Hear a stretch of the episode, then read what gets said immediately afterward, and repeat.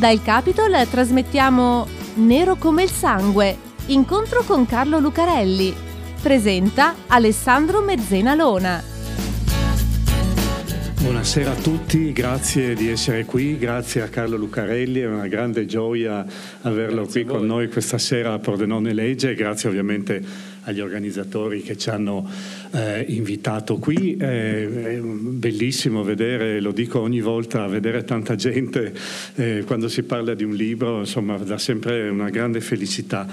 Eh, questa sera parliamo di un, roman- un romanzo, un libro, eh, non è un romanzo, ma anche il fascino del, del romanzo, anche se sono una serie di storie eh, che Carlo Lucarelli ha scritto insieme a Massimo Picozzi. Massimo Picozzi credo che lo conoscete, laureato in medicina, eh, specializzato in psichiatria, eh, è stato consulente eh, come criminologo del, di alcuni casi di, di, cronaca nera famosissimi degli ultimi anni ed è anche eh, curatore di una, di una rubrica eh, radiofonica che si chiama CSI Milano, ma scrive anche libri. Eh, questo libro che ha scritto con Carlo Lucarelli, che si intitola Nero come l'anima, è pubblicato da Solferino, in realtà è, eh, diciamo, potremmo chiamarlo, eh, non, non, possiamo chiamarlo il sequel, dobbiamo chiamarlo il prequel, come si, si usa dire nei fumetti, eh, perché se ricordate eh, l'anno scorso proprio, eh, sempre Lucarelli e Picozzi avevano eh, scritto e pubblicato un altro libro che si, chiamava, che si intitolava Nero come il sangue, dove c'erano eh, casi famosissimi, in quel, in quel, caso si partiva dalla rivoluzione francese e si arrivava più o meno fino ai nostri giorni, c'era Donato Bilancia, c'era Baby Lee, Lindbergh, insomma c'erano alcuni casi clamorosi che riguardavano eh, soprattutto la cronaca nera diciamo, della seconda parte del Novecento e della prima parte del, del terzo millennio. Eh, devo dire, io quando l'ho letto con grandissimo piacere, come ho detto con grandissimo piacere questo, mi sono sempre chiesto come mai... Eh, ci fosse questo limite temporale, cioè come mai partire dal, diciamo, eh, dalla rivoluzione francese per arrivare fino ai nostri giorni, ma senza dire niente di quello che stava prima. E infatti, ecco, mi ha accontentato eh, storie dell'omicidio e rinascimento alla rivoluzione francese, cioè appunto il prequel di quello che è stato quel libro lì. Eh, devo dirvi, io credo che Carlo Lucarelli non abbia eh, bisogno di presentazioni, se volete vi ricordo solo i nomi di alcuni suoi personaggi, il commissario De Luca, questo eh, magnifico eh, personaggio di, di, alcuni suoi romanzi eh, che che agisce, che abita uno dei periodi più difficili della storia italiana, cioè dalla fine, da, dall'ultimo mese praticamente della Repubblica di Salò fino al 1948, quindi gli anni in cui l'Italia comincia appena a pensare a ricostruire e a rimettere a posto quelli che sono stati i disastri della Seconda Guerra Mondiale. Eh, ma vi ricordo Coliandro, Coliandro credo che tutti quelli come me, ma non solo quelli come me che amano anche i fumetti, hanno potuto esplorarlo in tutte le direzioni perché i protagonisti i romanzi, i racconti, i fumetti, serie tv e, e poi eh, bisogna citare se non altro il personaggio femminile che è Grazia Negro, l'ispettore Grazia Negro appunto che è un altro dei, eh, dei, personaggi più amati Lucarelli. Lucarelli, devo dire, eh, a me ha sempre eh, entusiasmato e stupito per questa sua grande capacità di, eh, di fare un crossover tra, eh, tra, i vari generi della creatività. Eh, io credo che voi l'avete visto tante volte a, a Blue Notte e vi siete resi conto che lui è in grado di raccontarvi il serial killer più efferato come la storia più complicata della nostra storia recente, della nostra storia politica anche, oltre che eh, criminologica come il caso di Aldo Moro, de, del rapimento e dell'omicidio di Aldo Moro. In questo libro, e adesso la prima cosa che gli chiedo è proprio come si lavora a quattro mani, quando si mette eh, mano, appunto, quando si, si comincia a, a, a, elaborare una materia così vasta, e poi vi racconterò anche un po' che cosa c'è in questo libro. Come si trova la sintonia tra eh, due mondi apparentemente così diversi, uno molto scientifico, l'altro molto certo. immaginifico come il tuo? Come si trova l'equilibrio, anche se voi ormai l'avete collaudato, insomma, per, per, per, estrarre un libro, per tirare fuori da questo magma di storie un libro così affascinante. Io devo dirti che eh, ero la settimana scorsa a Treviso giallo, me lo sono portato dietro, l'incontro è finito tardi, poi sono tornato a Trieste perché volevo tornare a casa e in treno non ho smesso di leggerlo, cioè, credo di non essermi neanche accorto del percorso Treviso-Trieste perché eh, ero completamente immerso in queste storie. Beh, dunque, intanto grazie per tutte le cose belle che hai detto e, e grazie a voi insomma, di avermi fatto venire qua.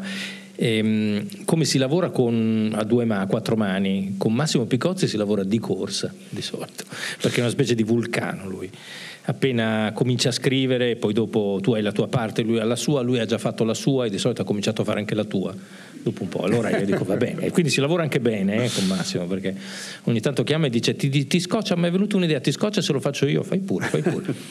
Eh, però si lavora benissimo. All'inizio, quando abbiamo cominciato, era un libro che voleva scrivere Massimo Picozzi sui serial killer e la casa editrice allora aveva detto ma perché non ti metti assieme ad uno scrittore? Tu sei uno scienziato, un, uno psichiatra forense, sei un tecnico e, e, dall'altra parte invece c'è un narratore di gialli ovviamente mettetevi insieme, così lui è il narratore, lo scrittore, diciamo, e tu sei invece, come dire, la mente e, e le gambe, le gambe ero io. E, e, e, quando abbiamo cominciato a metterci assieme con questa logica, tu dici e poi io scrivo, e invece ho scoperto subito che Massimo Picozzi era un narratore, anche lui, anzi appassionato di queste cose. E io pure, un narratore, anch'io appassionato di quelle cose. Fin dall'inizio abbiamo cominciato a, dire, a, a unirci e mano a mano che siamo andati avanti con i libri successivi, Massimo ovviamente è diventato sempre più narratore e io qualcosa di più ci ho capito nelle cose che scrivo naturalmente, però soprattutto lui è diventato un narratore sempre più. E allora facciamo, abbiamo fatto questo, mm, lui è arrivato a un certo punto, abbiamo scritto tanti libri e io avevo un po' di libri fa, avevo detto ora basta però ragazzi perché Beh, intanto bisogna lavorare di corsa, come dicevo prima con Massimo, non finisce mai, quindi dopo un po' dice va bene, basta, adesso non c'è più ragione di scrivere altri libri.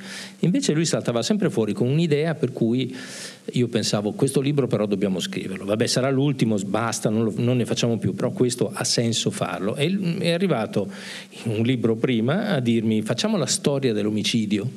Beh, è un, è un, progetto enorme, ma che ovviamente è affascinante. La storia dell'omicidio ancora non è stata fatta, attraverso storie che raccontiamo con attorno tutto quello che c'è per spiegare quello che è successo, come è successo, perché è successo, ma anche il periodo storico in cui è accaduto.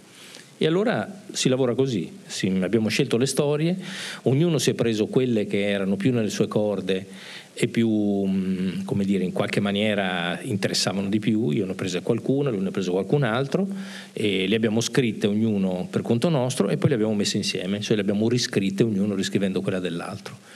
Devo dire è stato bello. Certo, ecco il, grande fascino di tutti e due i libri, ma in modo particolare di questo, è questa capacità di esplorare, appunto eh, Carlo diceva eh, prima Picozzi voleva scrivere una, una storia eh, dell'omicidio, uh-huh. però è l'omicidio non inteso come lo intende un giallista, cioè certo. c'è un certo. colpevole, eh, c'è un assassino, c'è un serial killer, c'è qualcuno che indaga ma ehm, la cosa straordinaria è che voi siete andati a ripescare delle storie nella storia eh, che riguardano personaggi invisibili hanno, di cui si è perso il nome, ma personaggi grandissimi certo. che sono ancora nella nostra memoria, ve ne cito solo due, il grande Cellini e il grande Caravaggio, che sono tutti e due dei, dei, grandissimi personaggi della storia dell'arte, ma che nello stesso tempo purtroppo hanno sì, frequentato sì. Diciamo, la criminalità. Assolutamente, queste sono state storie bellissime, infatti è bello di ristudiare, studiare poi insomma voglio dire, eh, questa cosa qui è scoprire dei degli angoli, dei punti di vista a cui magari non avevi pensato prima. E per me è stata una scoperta. Voglio dire, abbiamo un, un'idea della storia dell'arte, dei protagonisti della storia dell'arte, che di solito è così, no? molto astratta. È storia dell'arte, cioè loro sono lì perché hanno fatto quadri, hanno scolpito Caravaggio, ha fatto i suoi quadri bellissimi, è benvenuto Cellini, ha scolpito e cesellato cose meravigliose. Certo. Appartengono a quell'area lì dove dentro ci stanno tutti i grandi artisti, e però vivono anche nel mondo in cui vivono ma non solo, essendo molte volte artisti, avendo a che fare con vite un po' libere, eccezionali, sregolate, ma anche con un sacco di soldi che girano e con altri strani personaggi, vivono anche la parte più oscura, più strana del loro mondo. È stato incredibile vedere uno come Benvenuto Cellini, che vivendo però nella Roma di quegli anni, che è una Roma divisa, papato, il Papa, i vari signori, i nobili, è come vivere nel Far West Per cui c'è un pezzettino del diario di Benvenuto Cellini dove lui dice che si alza, si veste e siccome deve uscire prende le cose che si prendono quando si deve uscire, il pugnale e la spada sembra il diario di Jesse James che dice oh adesso vado a bere qualcosa al saloon dov'è la mia pistola? Così perché quello è il mondo. E infatti parliamo di due assassini cioè di due persone che a un certo punto litigano con qualcuno e lo fanno fuori.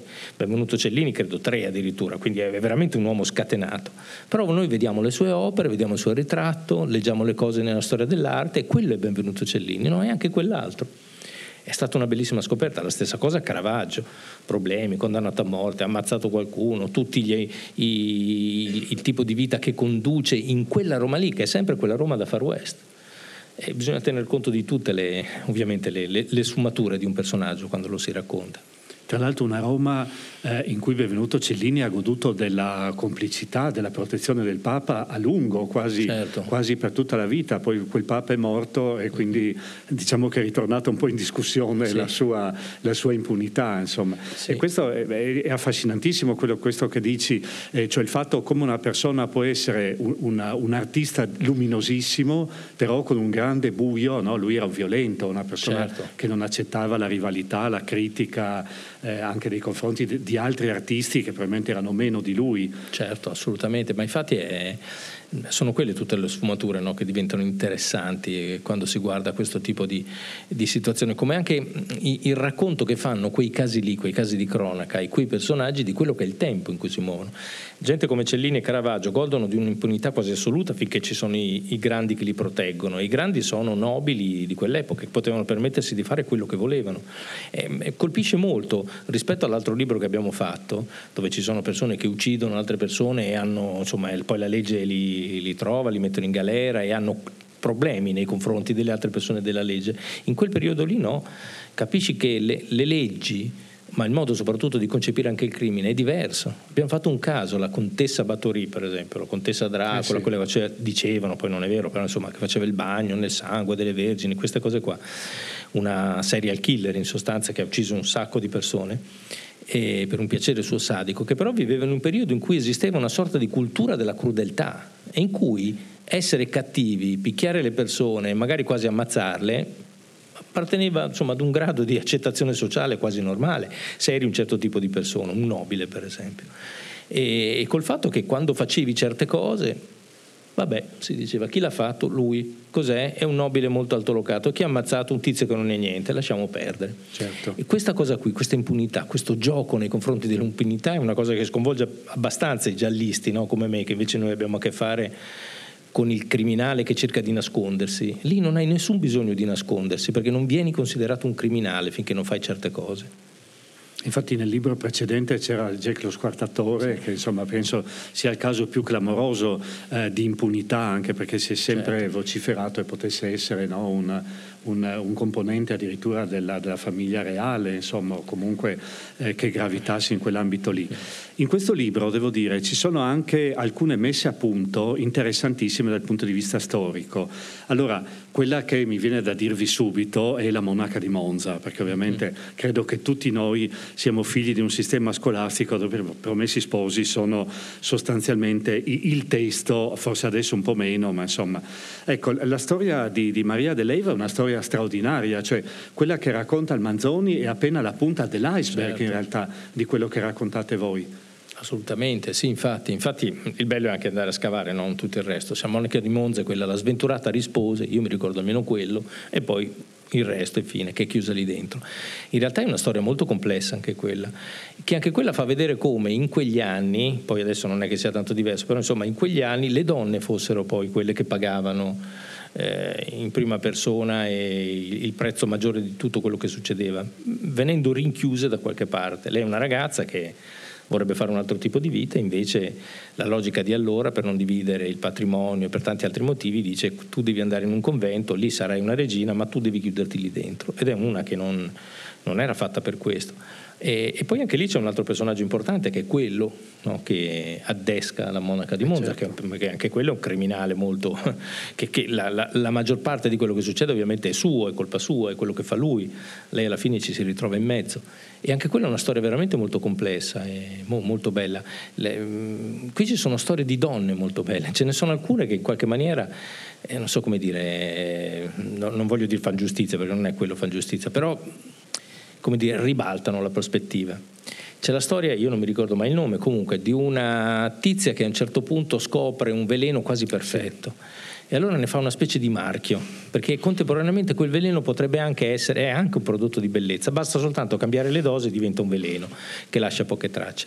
E le mette su una sorta di marchio, per cui le donne vanno eh, da lei e hanno dei problemi. Qual è il tuo problema? Eh, sto invecchiando e quindi la mia bellezza comincia a sfiorire. Però c'è anche un altro problema. E che problema è? Mio marito è un tipaccio, mi picchia, mi mette le corna. Benissimo, allora puoi usare il prodotto in un modo no? la tua bellezza, o nell'altro e il marito te lo togli di mezzo. Ed è una delle serial killer da questo punto di vista. Poi non è una vera serial killer, come dice Massimo Picozzi, è una delle assassine più prolifiche che ci sono state nel mondo. Ah, sì. non, non, si ha idea di quante persone ha ammazzato così, con un piccolo marchio che era risolvi praticamente i tuoi problemi coniugali. Usa questo, è un bellissimo caso. Ecco, sempre, eh, sempre, collegata alla storia e sempre, eh, diciamo, eh, nel senso che co- ha coinvolto soprattutto donne, anche se poi ci sono stati processi anche di stregoneria ah, sì. nei confronti degli uomini, eh, tu dai dei dati, devo dire, che fanno oggi veramente raggelare il sangue. Eh, Picozzi e Lucarelli parlano in particolar modo di due casi clamorosi eh, di possessione diabolica e di, e, di, e di, accusa di commercio, come si diceva una volta, con il, de, con il demonio, che sono eh, quello delle monache di Lodin in Francia e quello di Salem eh, negli Stati Uniti d'America. Tra l'altro pensate che l'ultima strega di Salem è stata praticamente scagio, scagionata pochissimi mesi fa perché la famiglia non aveva mai presentato istanza eh, di, rive, di, revisione del processo e appena qualche mese fa è stata dichiarata innocente dopo, dopo una vita di accusa accuse. Le cifre che date sono, se non ricordo male, Uh, 110.000 eh, processi di stregoneria, certo.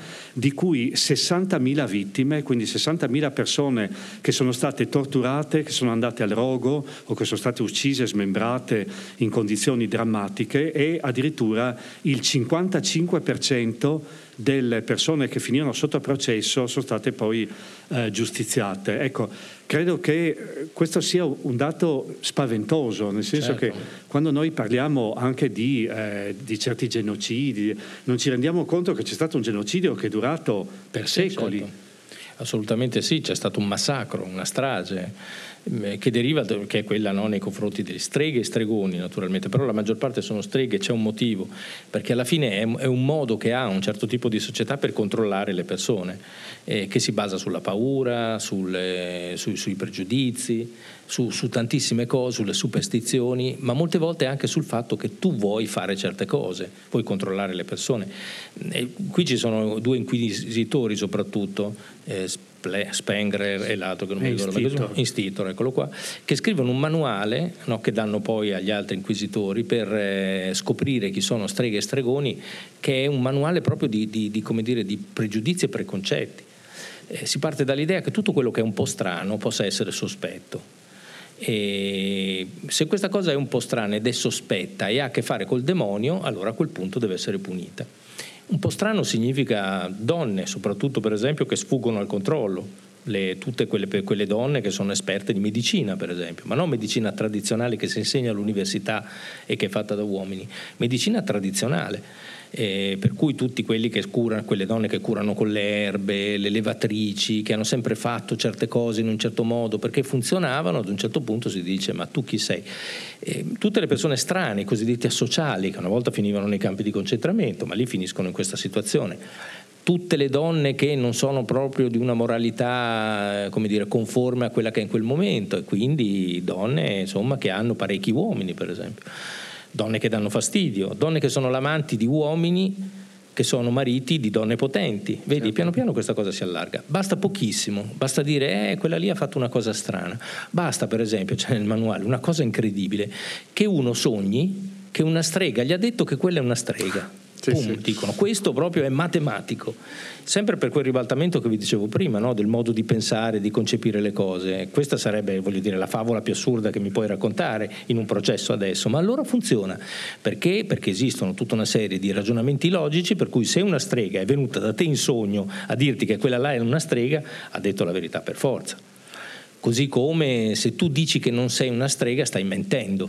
Perché? Perché le streghe mentono manca il, la premessa però, ma se sono una strega sto mentendo perché se no sto dicendo la verità, eh, ma quella è un'altra cosa. E c'è questa cosa della confessione che diventa uno dire, degli elementi principali per condannare qualcuno che già se fosse no, libera e spontanea sarebbe anche adesso così, no? se uno confessa in effetti, però già anche adesso se uno confessa andiamo a vedere cosa ha detto, perché l'ha detto e se ha confessato veramente il giusto. Allora invece la confessione è il massimo che c'è, supera testimoni, supera la logicità dei fatti, quel poco di, di, di, di, indagine scientifica che può esistere, che è soltanto gli albori, supera tutto, basta che io dica che sono stato io, a posto.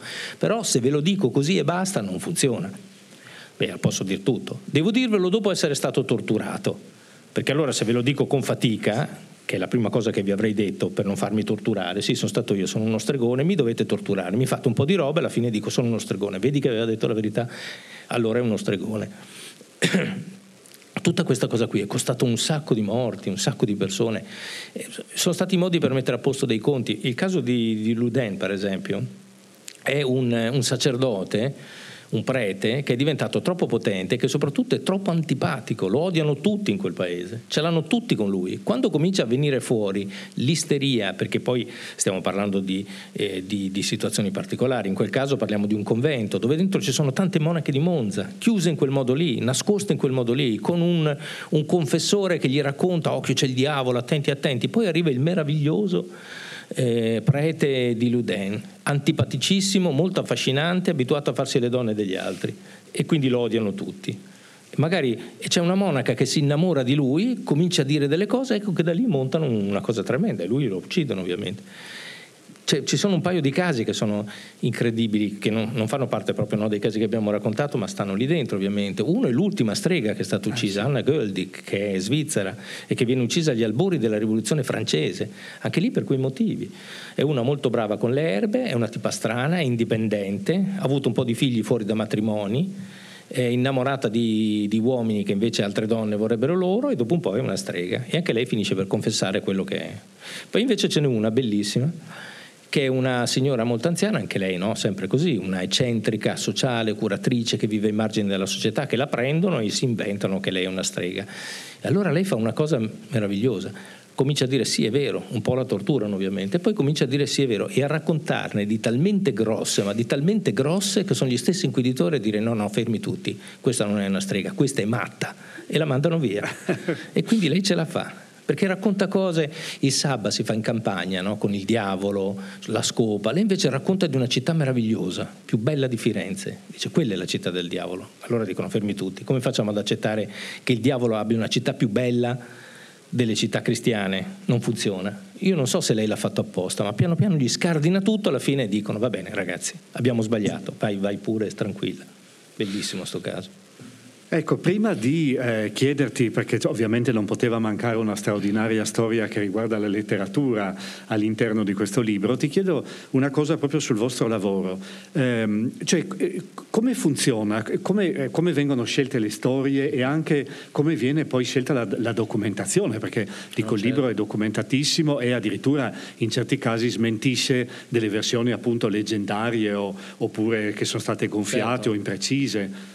Beh, allora abbiamo scelto i casi, ovviamente avendo davanti un'infinità, è chiaro, l'uomo ammazza da, dai tempi di Caino e Abele, quindi avevamo un'infinità di robe da raccontare. Li abbiamo divisi per, eh, per, per momenti, no? come abbiamo detto, e adesso avremo, abbiamo in mente altri due, almeno altri due libri, nella, nella, logica sempre del vulcano di Picozzi, almeno ce ne sono altri due, che parlano dell'antichità, parlano di periodi eh, come dire, più lontani. Credo che Picozza abbia dei documenti sui dinosauri, quindi probabilmente ci saranno dei casi di omicidi tra dinosauri e faremo quello, però non lo so dove arriviamo. Eh, comunque eh, abbiamo scelto i casi che fossero, come dire, tante cose più facili per noi da raccontare. Più facili non vuol dire più semplici, più facili perché ci piacevano, ci prendevano, no, ci affascinavano. Avevano degli snodi narrativi belli che, che ti permettono di raccontarli così e poi sai cosa è successo e poi quello e poi quello. Stiamo trasmettendo Nero come il sangue, incontro con Carlo Lucarelli. Presenta Alessandro Mezzena Lona che fossero rappresentativi di un certo periodo storico e di una certa, eh, insomma, di, di, che spiegassero un certo tipo di mondo. No? E, e, e, poi soprattutto abbiamo raccontato tanti casi conosciuti, ma anche che fossero il, più possibile poco conosciuti, sconosciuti, perché era bello raccontare di storie che non sono le solite no? storie che, di cui abbiamo sentito parlare. E poi ci siamo messi a studiarle. Picozzi è un vulcano, ripeto, ha carte su tutto, appunto anche sui dinosauri. Non so come ha fatto ad avere autopsie del, del 1500, comunque ce le aveva. E, oltre a questo siamo andati a cercare dappertutto, non è che basta fare una ricerca su internet eh. ovviamente, Wikipedia ti dice delle cose, se vuoi scrivi anche un, un bel libro di 200 pagine su quello che hai trovato no, in quattro righe, se sei bravo a inventarti le cose. Nel nostro caso non era, non era quello. Allora siamo andati in giro a cercare, a cercare atti, diari, eh, libri. Eh, ci sono alcuni argomenti su cui ho scoperto un sacco di cose. Abbiamo raccontato un caso incredibile, eh, perché non sono soltanto omicidi nel senso tecnico no, della parola quello che raccontiamo, ma anche strane storie che hanno a che fare con questo, con quello che poi può sfociare. E uno è il caso della, della, della, della chiama, la crisi, eh, la malattia del ballo di Strasburgo. Mm-hmm. Che è bellissimo. Ad un certo punto a Strasburgo nel Cinquecento una signora comincia a ballare che è una storia così, esce di casa e comincia a ballare, tu, tu, tu, e tutti dicono guarda tu, succede no, che uno è così nervoso che balla, e lei va avanti tutta la notte e poi dopo sviene. E quando si risveglia si rialza e ricomincia a ballare, dopo un po' comincia un altro, e poi un altro, poi un altro, poi sono più di mille in tutta Strasburgo che ballano per almeno un mese, bloccano l'intera città, è un problema, non si sa come fare, non sono curabili, alcuni muoiono proprio, e poi è un, un casino, un macello, la città è bloccata non vengono più i commercianti, cosa fai? Vieni, c'è la strada è piena di gente che balla. A un certo punto pensano come la risolviamo? Portiamo dei musicisti, magari facendoli ballare tanto si stancheranno e smetteranno. I musicisti pure loro suonano e qualcuno muore anche dei musicisti perché non smettono più. Ed è una forma di isteria di massa, di isteria di massa studiata, eccetera, che si configura in particolari momenti di stress, di stress sociale, no? di un periodo storico di una, di una comunità, che reagisce così in maniera quasi suicida. Poi cambiano alcune condizioni e l'epidemia di ballo guarisce. Siamo andati a cercare, abbiamo trovato un sacco di... Questa era una cosa, no? All'inizio eh, è soltanto in un libro che è stato scritto da uno scrittore inglese che racconta questa cosa. Poi vai a cercare e trovi tantissime riflessioni su questo, altri momenti, ma soprattutto tantissimi altri momenti in cui sono successe cose di questo genere, fino a epoche contemporanee. Negli anni Ottanta c'è una crisi di riso in un villaggio africano, credo del Kenya, per cui sapete la ridarella che viene a scuola?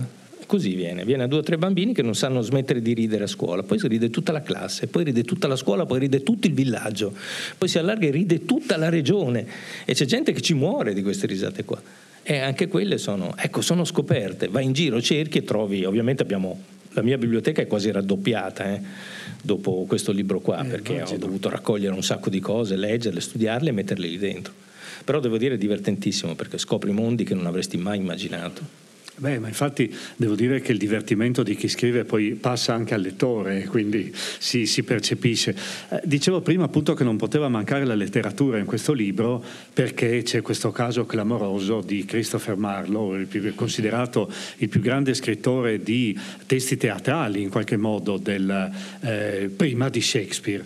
Eh, però c'è, c'è, il mistero se Marlowe è esistito veramente o se è esistito veramente Shakespeare. Certo, ci sono tante, è vero.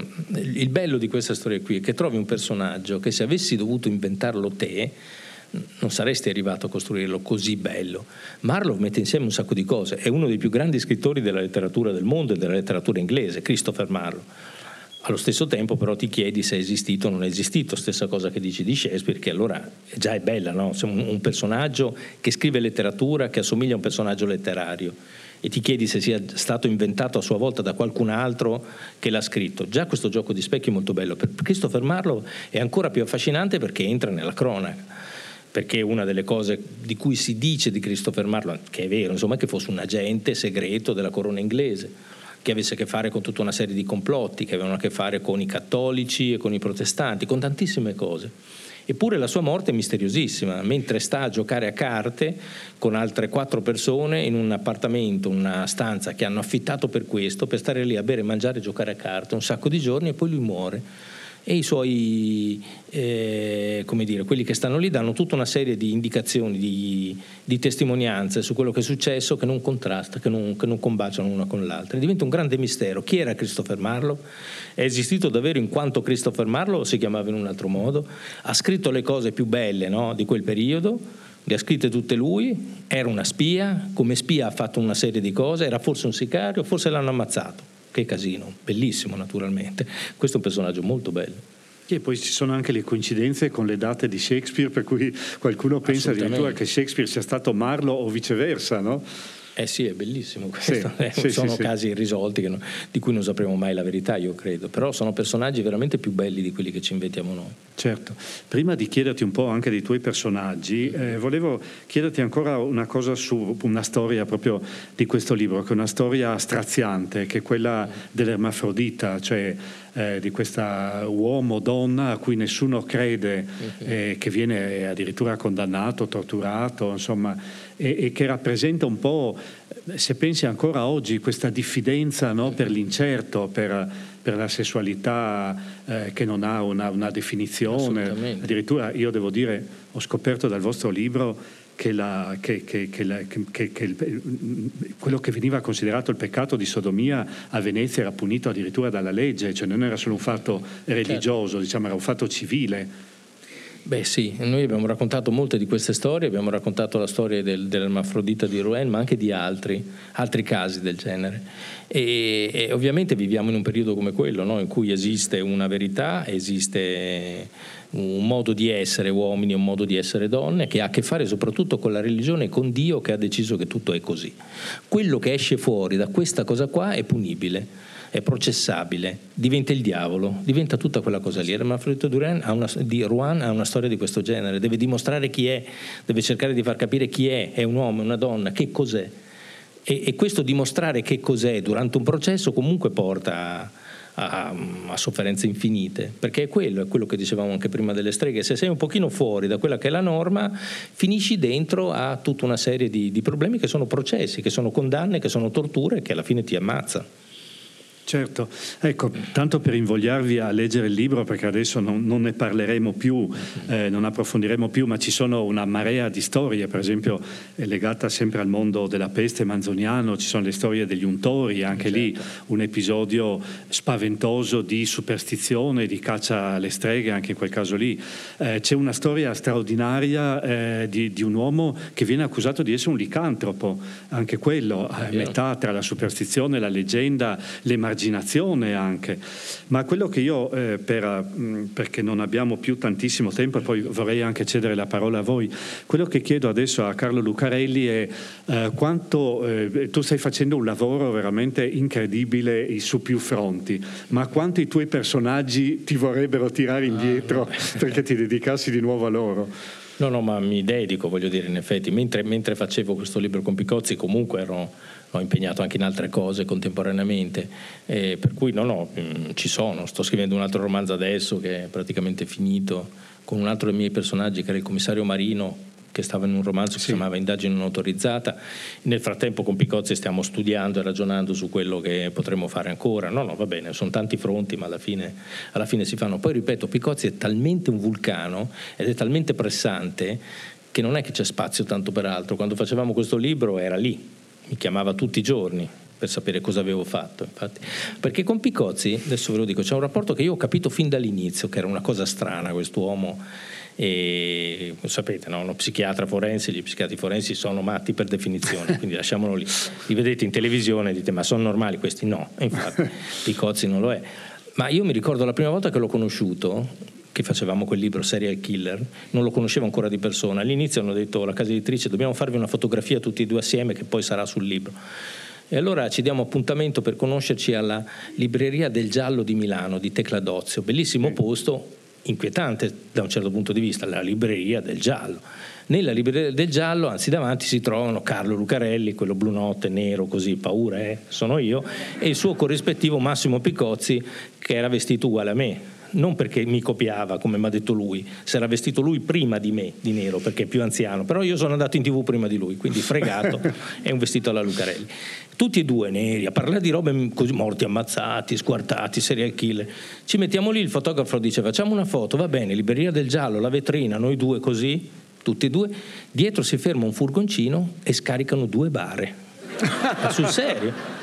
Che noi guardiamo il fotografo così, dico che c'è? Mi giro, beh, era, c'era vicino una casa di cura dove durante la notte erano morti due pazienti anziani e quindi era arrivato il camioncino a, a portare le bare in cui metterli dentro. Ma pensate, la, la, la, io quando ho visto questa roba ho detto quest'uomo ha un significato nella mia vita, sicuramente. Quest'uomo è importante. Il fotografo ha detto subito: facciamo così, fate una foto appoggiati alle barre. Mi ha detto no, perché c'è un limite a tutto, dai. Beh, neanche se gli davate appuntamento, devo dire. Assolutamente, no? infatti. Senti, volevo chiederti, ehm, di solito chi fa la TV dice ah no ma fare la TV è una cosa difficilissima, uno scrittore non la sa fare, eh, perché ovviamente i televisivi sono molto... Mm-hmm. In realtà tu hai, eh, possiamo dirlo, insomma hai imposto un tuo stile di racconto televisivo che ormai è diventato eh, virale, diciamo, no? cioè tutti quelli che guardano Carlo Lucarelli sanno che eh, racconterà esattamente eh, la storia, io mi ricordo le, le, le, le puntate dedicate a al rapimento al delitto Moro che mm-hmm. dico, hanno segnato credo una, una, un certo. punto fermo nella storia del, no, della divulgazione di quello che per tutti noi credo a lunghissimo è rimasto un mistero. Ecco, volevo chiederti, quando tu ti sei avvicinata alla TV, come, hai elaborato? Perché è difficile, c'è una, una bella differenza tra scrivere, sì. fare una sceneggiatura per una storia a fumetti e piantarti davanti a una telecamera sapendo che in qualche modo devi, devi gestirla. Sì, beh, allora io non è che abbia fatto niente di speciale, eh, voglio dire, e neanche niente di pensato o di studiato. Ah, quando si dice, ah, ma gli scrittori non sanno fare, io però ho imparato da uno scrittore, ho copiato tutto da lui, che era Baricco. Vi ricordate? Eh, Pickwick, sì. Totem. Sì, sì, sì. Arrivava Baricco con la giacca così e vi raccontava un libro, e lo raccontava da scrittore. C'è un uomo, arriva, dice, fa. Io vedendo quello dicevo, ecco, vedi, così si racconta una storia come la racconteresti in un libro con qualche altro accorgimento, perché ovviamente non, puoi, non, è che state leggendo, ma state guardando e ascoltando. Hai a che fare con tante cose che sono i contributi della realtà, che in un libro non avresti, dovresti riprodurre te, lì invece già ci sono. Però tutto sommato io, il primo provino che ho fatto, così, eh, ho fatto, ho cominciato a raccontare la storia da un punto, andare, andando avanti, fermandomi dove, dove, serviva fermarsi, non raccontando tutto subito come facciamo noi giallisti e partendo da qualcosa che fosse misterioso. Poi ho cominciato a tenere le mani così perché non sapevo dove metterle. Un attore avrebbe fatto cose più belle, io invece non sapevo perché attaccate qua non si può, fruscia eh, no. in tasca non è bello, allora così. E, quindi, e poi ho cominciato ad avere una gestualità che era quella che dopo tutti hanno detto bravo perché si capisce, ma io beh, intanto era capire io, perché io imparavo, imparo, imparavo, imparo tutto a memoria, no? Il gobbo è una cosa che non, non è mai esistita quando, quando c'ero io. Allora eh, lo sforzo di imparare di dire tutto a memoria fa in modo che parli tum tum tum tum così, no? Allora io dicevo ci sono due uomini, uno spara e l'altro è morto perché mi serviva a me eh, per rifarmi. E la gente seguiva la mano, spara, due, morto, ok sto raccontando storie complicate, ma questa è un'altra storia che io facevo, che voleva dire, no? Seguivi sta cosa, tutto il pezzo, mm, complicazioni del caso Moro, ve li racconterò un'altra volta. Questa è un'altra storia. Boom, tutto sto pezzo andava là, eh, che è quello che si fa con i capitoli, capitolo 1, 2, 3, certo. eccetera. Certo. Io non ho fatto nient'altro di quello che faccio scrivendo, lì lo faccio così da solo, là lo faccio dicendolo. Poi ovviamente ci sono tanti accorgimenti che sono quelli lì, però alla fine, e qui concludo, io quello che facevo è quello che dice Fabio De Luigi, mi faceva l'imitazione, no? paura è, questo è, se io fossi partito dicendo c'è un uomo, cioè questa è la storia di un crack finanziario che ha a che fare con la mafia e con un uomo sconosciuto che si chiama Michele Sindona. Boh, avreste detto, crack finanziario, soldi, ma non lo so, io non ci capisco niente di soldi, mafia, oddio mafia, ne abbiamo sentita tanto, Sindona chi è? Cambi canale. Invece io devo partire con c'è un uomo, e bevi un caffè, urla, mi hanno ammazzato, oddio, che è successo? Ecco, a quel punto lì, se voi siete lì, il mio scopo è dirvi paura è sì, ok, allora siamo dove voglio, dove eh voglio sì. io, dove vogliamo noi giallisti, continuiamo la storia, è un crack di mafia, eccetera, eccetera. E Fiore, coso, De Luigi aveva sintetizzato tutto in una caricatura che era paura, che io non ho mai detto, naturalmente, eh, sono certo. scemo, che in tv all'improvviso faccio paura, eh, parlando di quelle cose lì.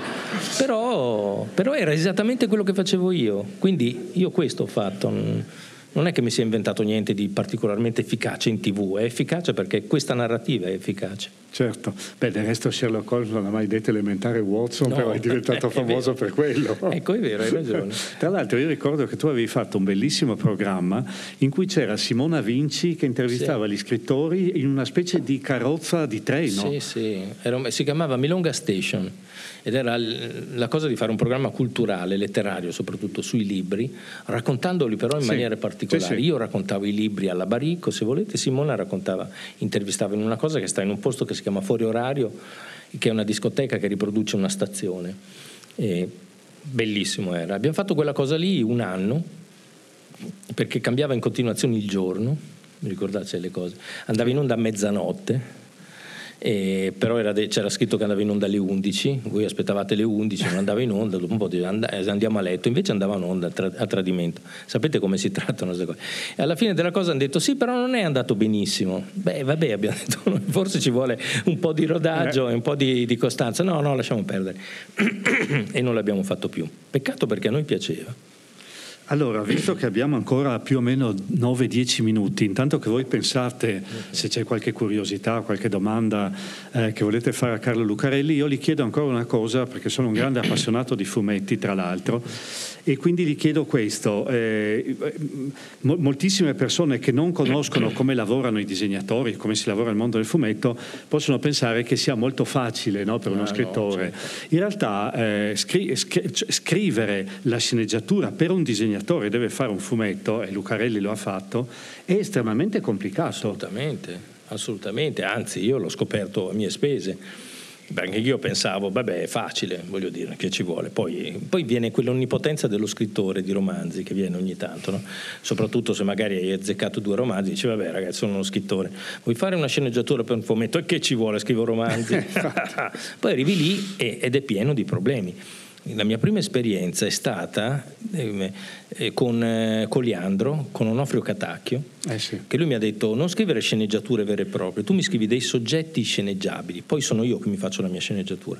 Allora io ho studiato le cose e mi pareva di avergli scritto una storia meravigliosa, che era ambientata in, una, in uno scompartimento di un treno, tutta la storia. Ho detto guarda non ti devi neanche documentare. Bravo, ha detto lui, bellissimo. Io che faccio la stessa vignetta? Ri... Eh. E io ho detto ah accidenti, non ci avevo pensato, perché io ragionavo in un altro modo. Poi ho avuto eh, altri disegnatori, ho fatto una cosa per Bonelli e allora lì mi hanno raccontato, mi hanno spiegato tutte le tecniche della sceneggiatura Bonelli che sono difficilissime, eh sì. perché non puoi devi raccontare le cose in un certo modo, poi devi pensare al ritmo che hanno le cose che vedrai con gli occhi, che non sono lo stesso, lo stesso eh, di, di, di quando leggi. Il mio colpo di scena capitava qui, lui mi ha detto no, il colpo di scena capita o quando giri il foglio o alla fine della storia che poi giri, non è che sta lì a metà di una vignetta X, quindi dovevi calibrare. Poi un giorno ho scritto due soggetti per Dylan Dog e mi hanno detto vuoi fare la sceneggiatura? Io ho detto già avevo capito che era difficile, però ho detto comunque beh ma sì, ma certo dai, e non ci sono riuscito. Eh. E sono stato lì tantissimo tempo. Poi mi ha chiamato Sclavi e ha detto: A me piacciono quei due soggetti, li fai o non li fai? Se no li faccio io. Io ho detto: Ci mancherebbe, grande onore, falli te. E poi ne ha fatto uno lui. Però io ho grande rispetto per la sceneggiatura, per i fumetti, che è un linguaggio difficilissimo, difficilissimo da studiare. Ecco, io credo che se volete fare qualche domanda, ci sono i nostri magnifici angeli in sala che vi portano il microfono che io non vedo ovviamente perché ho questa luce che mi sta accecando da, da circa tre quarti d'ora.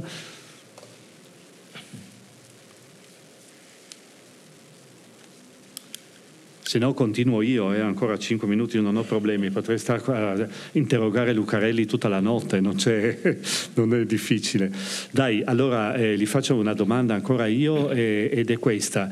Eh, tu ormai hai una carriera lunghissima, eh, volevo chiederti però com'è stato l'inizio della tua carriera? C'è stato facile e L'altra cosa che ti chiedo, quanto è cambiato anche nel mondo dell'editoria la considerazione per quella che chiamiamo, continuiamo a chiamare letteratura di genere, certo. perché ho come l'impressione che quando tu hai cominciato più, più, o meno a scrivere i primi romanzi ci fosse molta più diffidenza sì, rispetto cioè, adesso.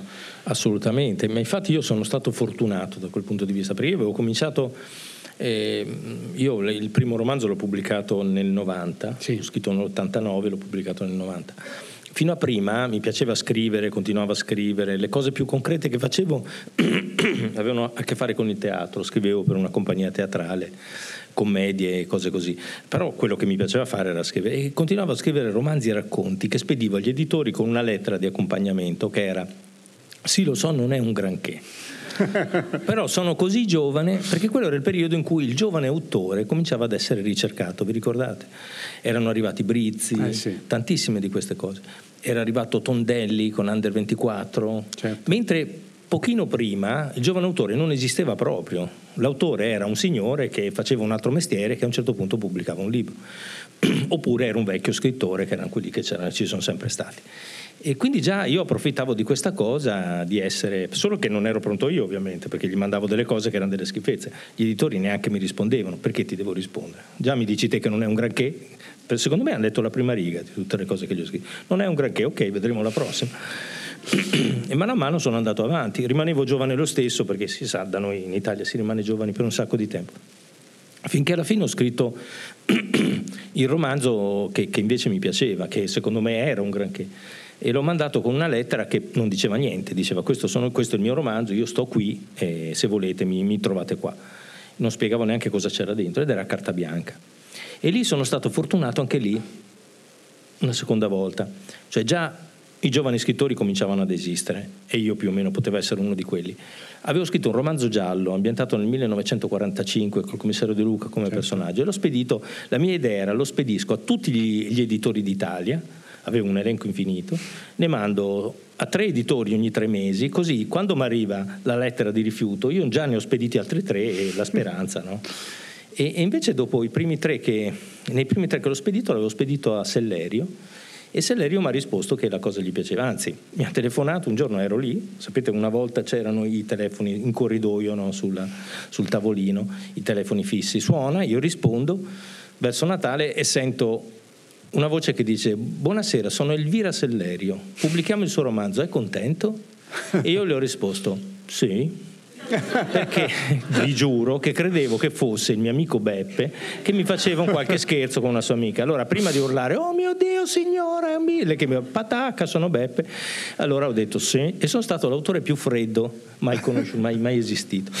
Lei dopo un po' mi ha detto vabbè le manderò un, un contratto, ma quando mi è arrivato il contratto sono svenuto ovviamente, però insomma però ero entrato dentro un momento in cui certi editori si interessavano al giallo considerandolo, come mi ha spiegato la, la signora Sellerio, narrativa di frontiera. Eh. Perché lei mi ha detto io pubblico libri di frontiera. Noi la Sicilia siamo una frontiera, poi aveva pubblicato il libro di un autore triestino prima di me, mi diceva vede ho fatto questo libro qua apposta perché quella è la frontiera, voi scrittori di gialli siete frontiera tra i generi. E allora uscire lì dentro con case editrici, per alcuni di noi, che non facevano giallo classico, capito? ma che raccontavano, pubblicavano libri, tra cui anche noi, Ecco che questa cosa ha cominciato a costruire. Anche allora ovviamente eravamo genere, per un certo periodo, io li chiamavo gli anni eroici, eravamo sempre lì tutti in giro a, a dibattere, a spiegare che facevamo letteratura anche noi a modo nostro, perché serviva. Eravamo sempre recensiti, se vi ricordate, nella colonnina gialli di Repubblica. C'era la terza pagina, tutti i libri dappertutto, noi sotto un colonnino che chiamava gialli. Questa cosa serviva però perché ci recensiva Edmondo Dietrich che ci leggeva eh sì. molto ed era un grande esperto di gialli. Magari altre cose potevi trovarle un po' così, no? Tocca, tocca recensire quel libro lì. Noi eravamo quelli scelti vivere dentro il ghetto, come è stato detto, a volte il ghetto letterario naturalmente è servito perché siamo cresciuti. A un certo punto siamo usciti da questa cosa e grazie a quelle case editrici, ad altri autori giovani eh, come certo. me che siamo arrivati, a altri ovviamente, e a tutto il resto siamo usciti e abbiamo cominciato a, a, a saldarci con il lettore e, e, con certi editori. E a quel punto eccoci qua. Adesso siamo di moda, ci eh fa sì. molto piacere. Ogni cinque anni salta fuori qualcuno a dire che non siamo letteratura, perché e cita le 20 regole per scrivere un giallo di Van Dyne che sono credo degli anni 30. E noi ogni cinque anni, è successo un po' di anni fa, con Loriano Machiavelli per esempio ed altri, ci arrabattiamo a rispondere no, noi siamo la letteratura sociale, noi siamo la letteratura politica, noi denunciamo, perché adesso per un tacito accordo facciamo così, se uno dice che non siamo letteratura noi rispondiamo sì, hai ragione, basta, hai ragione, va bene così. Beh, d'altra parte Vargas Llosa ha detto che Murakami non è letteratura, per cui eh, ognuno bene, poi sì, ha la sua, la sua idea, eh, sì, ognuno ha i suoi orizzonti. Senti, e adesso che invece da, da frontiera siete, siete, diventati, cioè il giallo è diventato canone come... Come la vedi? Cioè, è un po' troppo, è un po' sovraesposto? Sì, allora siamo sovraesposti, questo sì, soprattutto in televisione ma anche, ma anche, come libri. Abbiamo un sacco di libri che hanno come sottotitolo un'inchiesta di, eh. c'è il nome di un commissario, di un poliziotto, di un capitano, di un qualcosa. Va bene, voglio dire. Eh, se, se, siamo troppi o se lo stiamo facendo male lo decide il pubblico che smette di leggerti, certo. va benissimo così. Per me ci possono essere libri molto belli che sono puramente commerciali, sono libri scritti esclusivamente per star, farvi stare svegli una notte o un viaggio in treno, poi la, la, mattina non vi ricordate neanche più cosa avete letto, perdete il libro e lo buttate via, va bene così, c'è posto anche per quello, ci mancherebbe.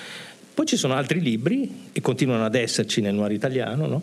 che invece vogliono raccontare una storia attraverso quella tecnica che dicevo prima. Paura è, ecco, per riuscire a aprire un mondo, denunciare un mondo, fare così. Ci siamo tutti. Certo. Io ho imparato la filosofia che applico per la letteratura e che vorrei che fosse scritta prima o poi in un libro di letteratura che studiano a scuola, e l'ho imparata dal mio barbiere un giorno che gli hanno detto, sapete io andavo una volta da un barbiere un po' fighetto e poi c'erano altri barbieri fighetti, le barbe, queste cose qui no, a Bologna. E allora una volta lo intervistano e gli dicono cosa ne pensi del tuo concorrente, dicono il nome.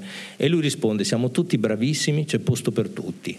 Ecco qua, questa è la storia della letteratura. Va bene così, c'è posto per tutti.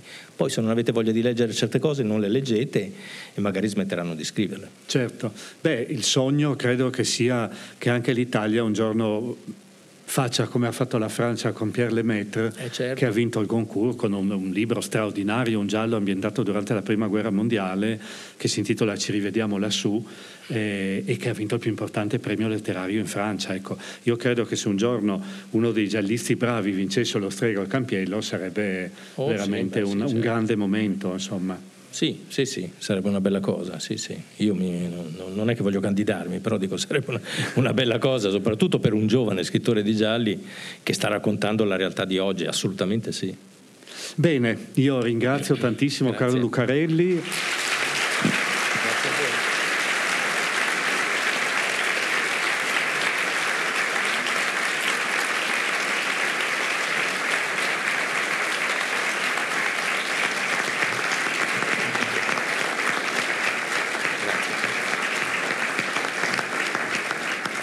Ringrazio ovviamente voi per la vostra attenzione e per la vostra presenza. Pordenone Legge che si conclude questa sera nell'edizione 2022, ma speriamo sicuramente di rivederci l'anno prossimo e ovviamente tutti gli angeli che meritano veramente un enorme applauso perché se il festival si riesce a fare è anche per merito loro. Grazie a tutti, buonanotte.